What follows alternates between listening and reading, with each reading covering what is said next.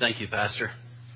And so yesterday I was wondering to myself, you know, I'm driving 12 hours to get back to Bay Presbyterian Church, knowing that there are wonderful preachers here who could take my place. But sitting here just a few moments ago worshiping with you, I thought, I am so glad to be here this morning.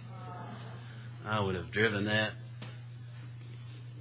in a moment to get to have experienced singing with you like that on this New Year's Day.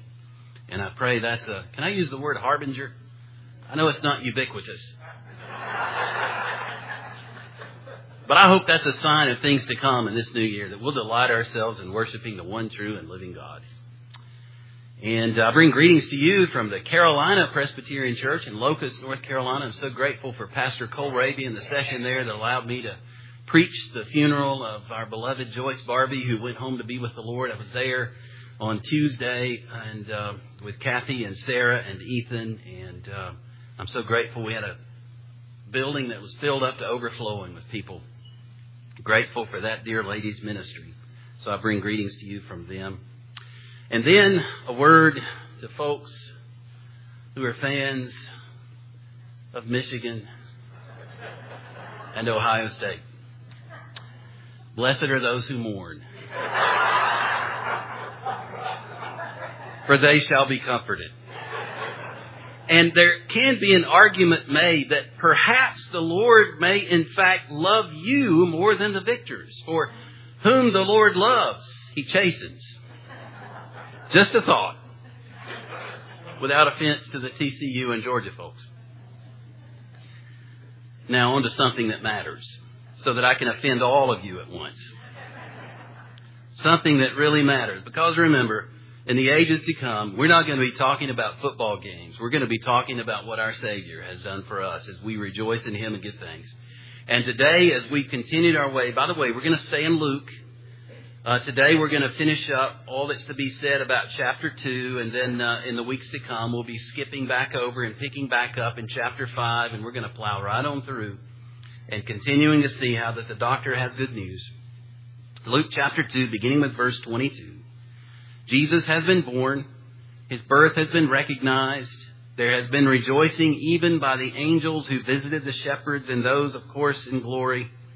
And now comes, after his birth, his presentation officially to the world and his having done to him, according to scriptures, all that the Father commands. Hear the word of the Lord.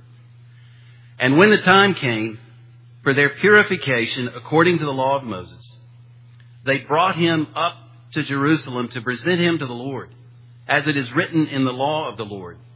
Every male who first opens the womb shall be called holy to the Lord, and to offer a sacrifice according to what is said in the law of the Lord a pair of turtle doves or two young pigeons. Now there was a man in Jerusalem whose name was Simeon, and this man was righteous and devout, waiting for the consolation of Israel. And the Holy Spirit was upon him. And it had been revealed to him by the Holy Spirit that he would not see death before he had seen the Lord's Christ. And he came in the Spirit into the temple. And when the parents brought in the child Jesus to do for him according to the custom of the law, he took him up in his arms and blessed God and said, Lord, now you are letting your servant depart in peace according to your word. For my eyes have seen your salvation, that you have prepared in the presence of all peoples a light for revelation to the Gentiles and for glory to your people Israel. And his father and his mother marveled at what was said about him, and Simeon blessed them and said to Mary his mother, Behold, this child is appointed for the fall and rising of many in Israel, and for a sign that is opposed, and a sword will pierce through your own soul also, so that thoughts from many hearts may be revealed. And there was a prophetess, Anna, the daughter of Phanuel of the tribe of Asher. She was advanced in years, having lived with her husband seven years from when she was a virgin, and then as a widow until she was 84. She did not depart from the temple, but worshiping with fasting and prayer night and day. And coming up at that very hour, she began to give thanks to God, to speak of him to all who were waiting for the redemption of Jerusalem. As the grass withers and the flower fades, the word of the Lord stands forever, and this is the word which by the gospel is preached to you. Amen. So if you had right now at this moment all that you ever wanted, what would you really have? I think back on my years as a child and at Christmas time, how that I would have made out my Christmas list and submitted it, hoping that Santa would take notice of it. And then we would walk into the living room on Christmas morning where my dad would be ready with his movie camera and a light that was, oh, it had about a million and a half lumens. So that there are, to this day, home movies of my sister and my brother and I walking into the living room absolutely blinded and unable to see anything that was under the tree. But oh, how we love Christmas. And oh, how fun it was to get those gifts. But then would come the next day and the day after and you know, especially with younger kids, oftentimes they'll neglect the things they got and play with the box that it came in. And how like that we continue to be as adults. But I want to suggest to you that whatever thing it is that you think that you have to have, that just may possibly be the object of your worship. What is it that you're waiting on? And we read this story, and by the way, I realize there's no outline in your bulletin, and I apologize for that. Just stay with me. You'll have to look at me and listen, and I, maybe you can look out the window and listen. But I want you to note that there are two individuals here who have been waiting. Their expectations have been centered upon the Lord. Even though all the rest of Israel, it seems, were caught unprepared, unaware, that the Christ child would be born. Remember how that the wise men, as we sang about in our opening hymn, showed up at Jerusalem looking for the one who would be born king of the Jews? And everybody was, were like, what? And they asked where he would be born. And, and immediately the answer came from the scribes and those who knew he would be born in Bethlehem. And there is no indication whatsoever that even one person accompanied those men the few miles south to Bethlehem even to investigate the possibility that this was the Christ. How could that be? A people who profess faith and yet who throughout the course of the life of the Lord Jesus, when he would show up and do the things that he did, it was like, who is this guy and where did he come from? And when the pronouncements would be made that this is the Messiah, the Son of God, they, they didn't believe it. And even though the disciples boldly professed it, even they were not prepared for what would come. But yet we see in Simeon and Anna two who demonstrate that faith equals waiting. For they that wait upon the Lord shall renew their strength. They shall mount up with wings as eagles. They shall run and not grow weary, and they shall walk and not faint. Waiting on God is equated in Scripture with trusting in God. And all of us who have lived life understand that there's waiting. For a child, it may be waiting for Christmas to come next year. And for those of us who are older, maybe it's retirement, or maybe it's the birth of a grandchild, or it could be any number of things. But when it comes to the things of God, we must wait. Abraham was promised a child when he was 75, and it wasn't until he was 99 when the child was finally conceived. So the child didn't come until 25 years later. Yet God's promise had been made. In the meantime, he waited. And so we see that in essence here, that faith in the Lord means waiting on the Lord. And Simeon waited. He knew, he knew that the child would come. But in the meantime, Jesus' mother and earthly father, remember the father in heaven is the father of the Lord Jesus by means of the Holy Spirit. Joseph, the earthly father, Mary, his mother, did for him according to all that was written in the law of the Lord. So that Jesus, throughout his life, is the perfect law keeper. The one who gave the law, the one who inscribed it on stone, is the one who ultimately keeps it. So that we look to our own lives and realize that ours is a record of failure, a record of transgression, a, a record of not keeping the law. Jesus steps in and everything that is necessary is done by him, even when he's an infant. And the law must be fulfilled by his parents, yet he is demonstrating his, perf- perfect obedience to the Father. That's why we come today and we rejoice. This is the Lord's day. We realize that Jesus is the one who has done what we have all failed to do so that our trust is in Him. And if you're trusting today in your own merit, if you think that you're going to stand in the judgment one day and God's going to weigh you in the balance and say, well, you, you weren't perfect, but the good outweighs the bad, you missed it. We've all sinned and fall short of the glory of God. Do you hear that? We've all sinned and fall short of the glory of God. If you offend in one point, you offend in all. There's no getting in because our goodness is somehow going to outweigh the transgression. We must have perfect obedience, and that can only be in the person of the Lord Jesus. That's why we must trust in Him, repenting of our sin and even our own righteousnesses. There is filthy rags, the Bible says. And trust in Him. He's the perfect law keeper. Everything that was done for and by Him has been done so that by His death and resurrection, we're saved and rescued. And for these dear people, everything rested on the coming of this Christ, the Messiah. His parents demonstrating their poverty. Apparently the, the wise men had not gotten there yet. They didn't have the gold, frankincense, and the myrrh. They had to they had to take the cheaper way out and look for a pair of turtle doves or two young pigeons rather than a sacrifice of greater value. But they did as the law required of them. Because Jesus, above all, was to be wholly dedicated unto the Lord, as he had been throughout all eternity. But Simeon comes in and he sees this child, and by God's gift of the Holy Spirit, he recognizes him for who he is. Do you recognize him? The world discusses and debates who Jesus is. Just like Jesus said to his disciples, Who do people say that I am? And opinions back then, as they do today, vary. And there's wide opinion about his true identity. Do you recognize him to be the King of kings and Lord of lords, the Savior of sinners, the one alone who rescues us from the judgment to come? Simeon rejoiced, Lord, you're letting your servant depart in peace according to your word, for my eyes have seen your salvation. This is the Nunc Dimittis. Probably not saying that right, but I didn't grow up in Latin, where they speak Latin. I'm just kidding.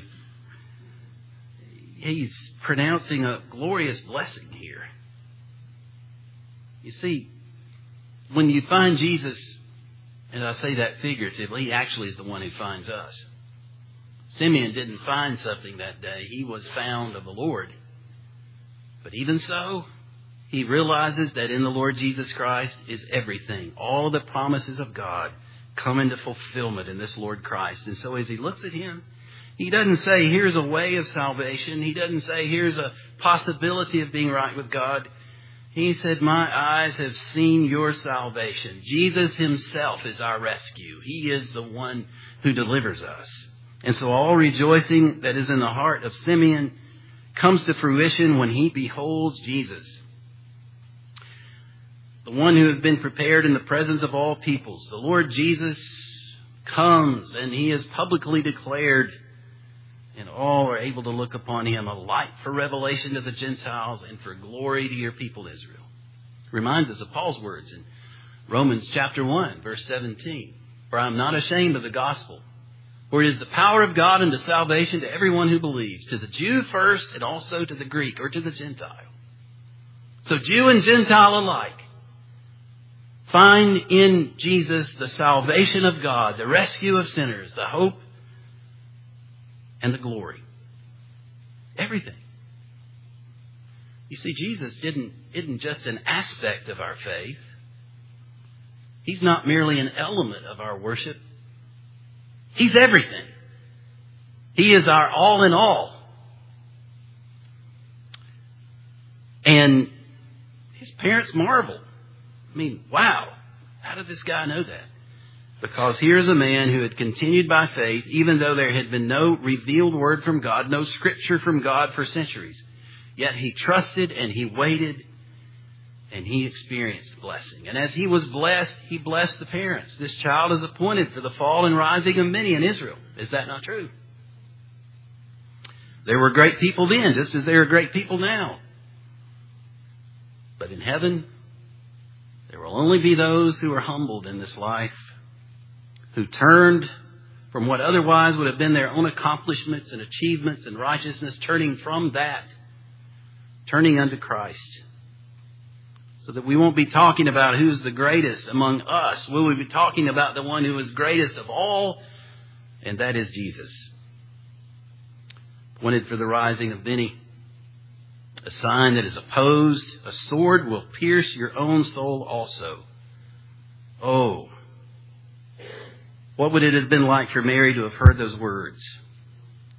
What was it like for her when nails would come to pierce her blessed firstborn. And surely this analogy of a sword piercing her heart came to reality. I can't imagine. Some of you have lost children. I know you have. Some through terrible circumstances. And you know what Simeon is saying here and yet all the more for her. And then Anna. Who is she? We're given some identification, the daughter of Phanuel of the tribe of Asher, advanced in years. Now, there's a little bit of uh, ambiguity here in the original.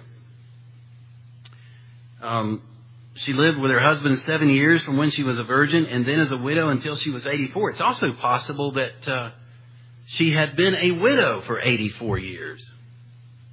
She may well have been past a hundred. But the point is, there had been a long passing of time. But she waited. A prophetess means that she had the ability to speak from God, a, a gift that was given to her in those days.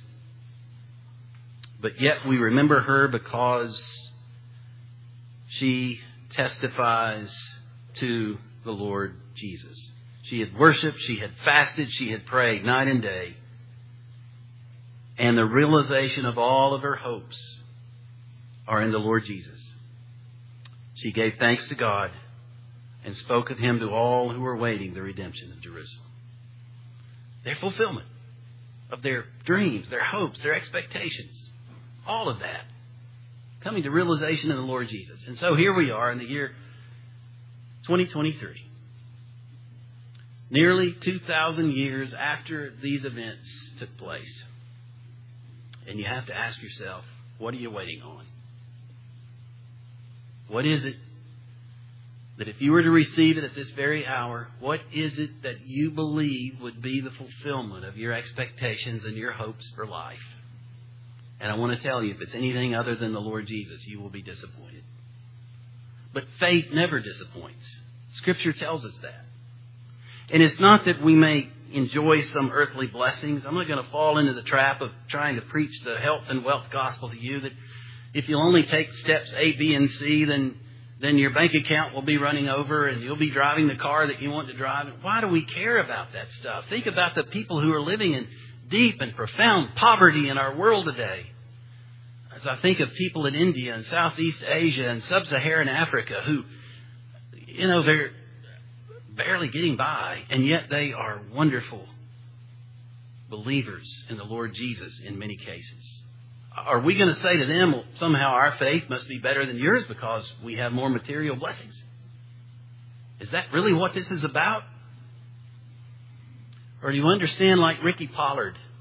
Ricky had cerebral palsy, and he would come uh, by the church and our house, the manse, it's a Presbyterian word that means place where the preacher lives. In Mississippi, they call it the pastorium, and I thought that sounds like a place where you bury the guy. Ricky would come by on his uh, electric motorized wheelchair, unable to walk on his own, and it was hard to understand him. And I'd walk out there to the sidewalk and talk with him, or he'd be in the church parking lot. He came in our church. We we put in one of those nice little elevator things to, you know, get him up and others up the few steps that we had. And uh, enjoyed talking with him. And this past week, he moved on to higher ground. A friend of mine let me know. And all I could think of was faith realized. In the Spirit, having departed that body, now in the presence of the Lord, based on the faith that he professed, that I believe is genuine. He's with the Lord Jesus. And one day that body will be resurrected from the grave, spirit and body will be rejoined, and no longer cerebral palsy, no longer the inability to walk, no longer any encumbrance whatsoever. How? Why? All because of Jesus. The realization of all that God had promised. And so we see in the waiting that that's faith. We can't see him now. We can't audibly hear his voice now as we might like to. We're not able to experience his presence as the angels and those who have gone on before us into glory now experience him, but we wait trusting and knowing that faith will not disappoint, that one day we will see him, and those of us who wait for his appearing will find all of the fulfillment to be even greater than our expectations. Greater than our expectations. It's a lot better than things that come in a box or that you can pick up at a car dealership. Better than a check in the mail. Life everlasting.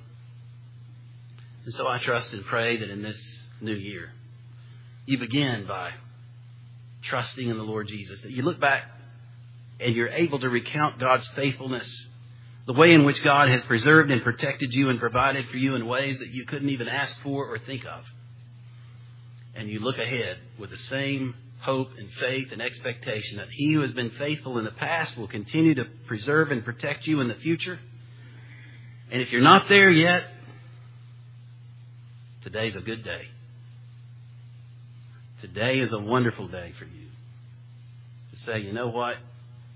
I've faced disappointment throughout my life. I have put my hope in so many things and I've been disappointed so many times. Is it not time for you to put your faith and hope in one who will never disappoint you? He will never let you down. Think of all the people throughout the course of your life, and I can think of many who've let us down. They turned out not to be what we thought they were.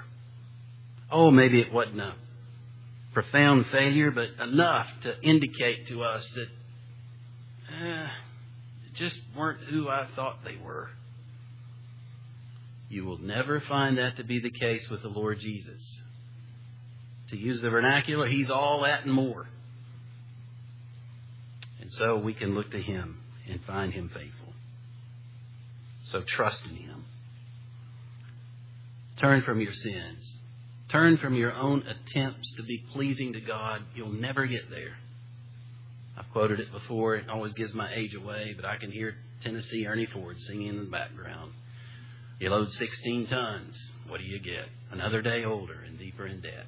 The more you work and the more you try, the more effort you exert, the farther short you are falling.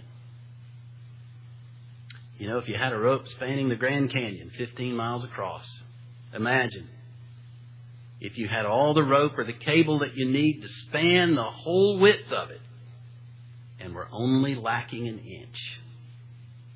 Would you start across thinking, well, I've got most of what I need?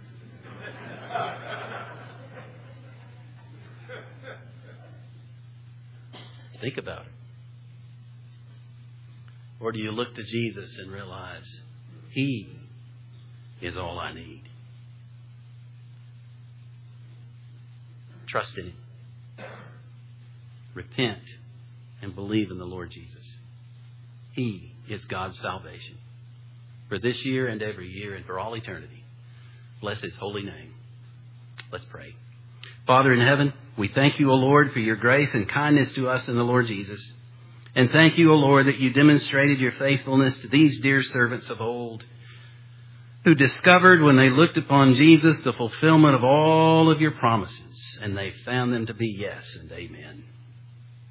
Oh, Lord, would you please open our eyes that we too may see as they did the true identity of Jesus, regardless of all the reports, on all the documentaries, and all the books that have been written, the opinions of which vary, many of which are dead wrong. Lord, turn us away from the wisdom of men that we may believe in that wisdom which comes from heaven. That we together may trust in Christ and that we also may rejoice in your salvation and that redemption that has come to Jerusalem and to all who believe in Jesus. Bless us, we pray.